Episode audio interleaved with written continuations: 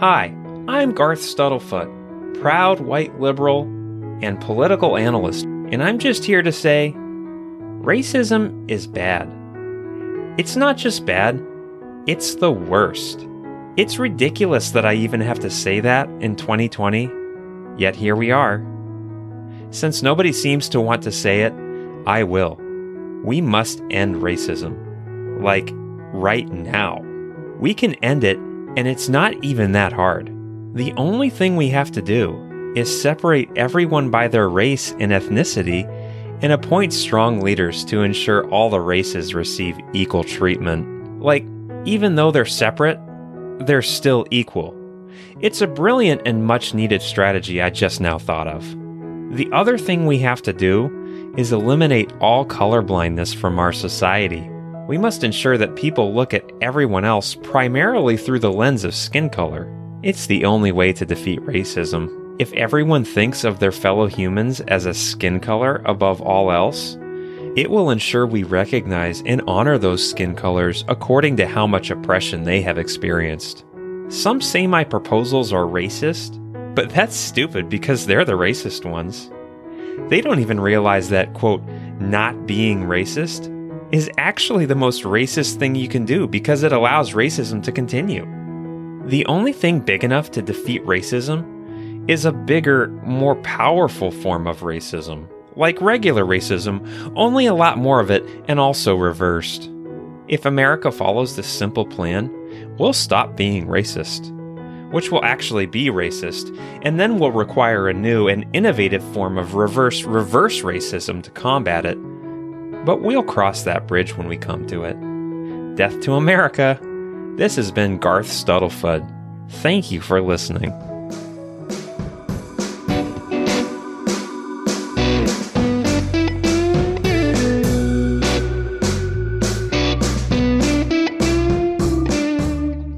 Thank you, Garth Stuttlefoot. That was uh, that was just some of the latest uh, silliness in the Babylon Bee, and uh, I thought it was a perfect introduction to this week's episode. So, welcome. Welcome to the Petty Prophet Podcast, where we talk about news, culture, and politics from a Christian worldview. I am your host, Joel Berry. And yes, as I mentioned, I am a writer for the Babylon Bee, and I am a professional haver of opinions. Um, and so, welcome. Welcome to the show where you listen to my opinion. And I'm, uh, I, you know, I just realized as I'm sitting down to this thing, I, I'm not enthused about this subject matter and what I'm going to talk about. I'm talking about race, and I'm so sick of talking about it. We've been talking about it for a few weeks. I don't know. Have we tried not talking about it to see if maybe that would work? it's like, I don't know. Maybe if we just stop talking about it, it'll go away. Uh, but uh, I don't know. Sometimes when I, I see what's going on in the world, I get so frustrated and I'll get fixated on something that I see that just is so wrong or so frustrating to me that I, I can't get my mind off of it. And so it just kind of swirls around in my head. I have to get it out somehow. I have to write it down. I have to talk about it on this podcast. And so that's what I'm doing today. I, I want to talk about just the current situation with uh, Black Lives Matter and, um, you know, quote unquote race relations in this country.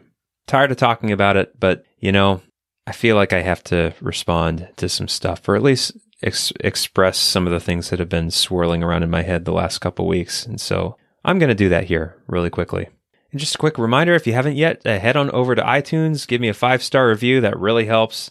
And if you want to provide feedback on the show, if you have an idea for a guest or a subject matter, if you want to be a guest, you can reach me at contact at thepettyprophet.com. Again, that's contact at thepettyprophet.com com, and I would love to hear from you. I always love hearing from the people who listen to the show. And uh, thank you for listening. Thank you for continuing to support the show. So, without further delay, let's talk about this.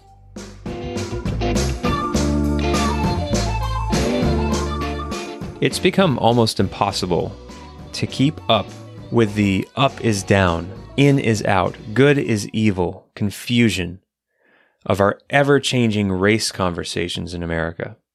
As I sit back and watch a culture completely untethered from the sound wisdom that comes from the fear of the Lord, and I watch this culture tear itself apart more and more, every day taking one more step backward, I don't know whether to laugh or to cry at the absurdity of it all. We have reached the point where the wokest and most socially conscious among us are inadvertently becoming racist segregationists themselves. The statements I'm seeing around Black Lives Matter and systemic racism, the statements that I see coming from white liberals, I hear it and it sounds to me like nothing short of racism. Racism rebranded. Segregation rebranded. Ashton Kutcher, for example, in a passionate viral video defending Black Lives Matter, the idea of Black Lives Matter, he compared black people to his young daughters who need to be handled gently and delicately. He said that saying Black Lives Matter is kind of like saying ladies first. And he was saying that without a hint of irony or jokiness about he said that with a straight face. Nathan Pyle, Nathan Pyle, a, a, comic artist who I love, who I have just such great affection for him and his humor, the things that he makes. He makes those strange planet cartoons, you know, the ones with the aliens that speak in a kind of a, an awkward way, using synonyms for the things that we say every day.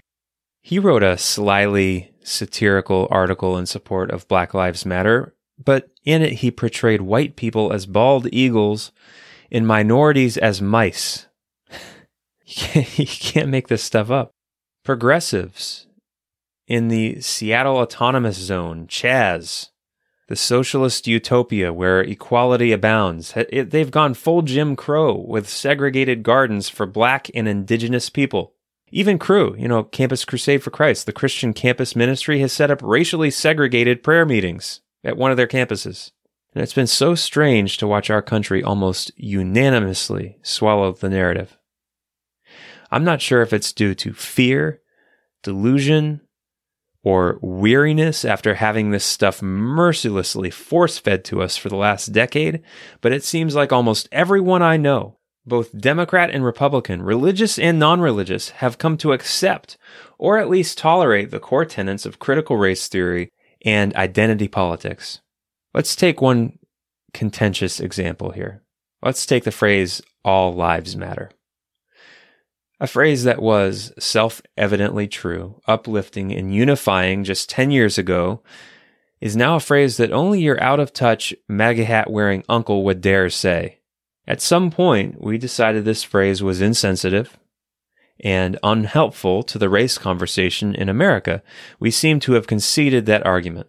And I will concede that that concession has been born out of a genuine and earnest desire to love people, to love our neighbors, to be sensitive to people who are in pain, people who are frustrated. I understand that.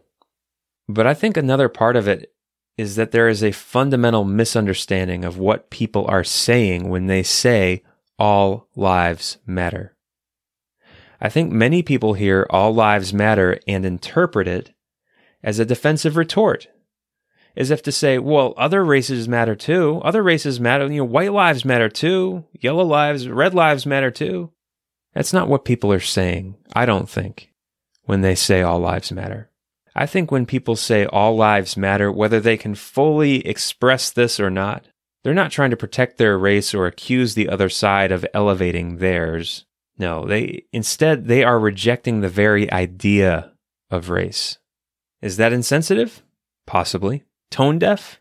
Definitely. But, you know,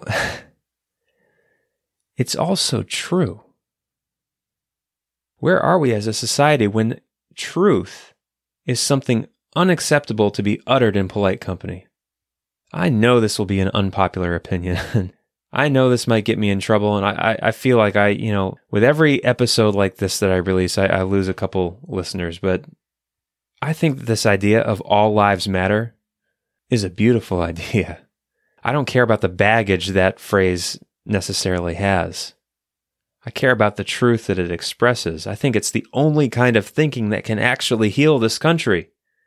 The reason I just have such a weird feeling when I say Black Lives Matter, it's not because I hold Black lives in contempt or that I'm unaware of past racial injustices. It's because it perpetuates a poisonous mindset at the core of racism itself. The idea that there are different races of humans. There aren't. The racial segregation movement, and you know I've talked about this before, was born from the eugenic implications of Charles Darwin's theory of evolution. Darwin's own son, Leonard Darwin, and his cousin Francis Galton founded the eugenics movement as an ethical outworking of Darwinism.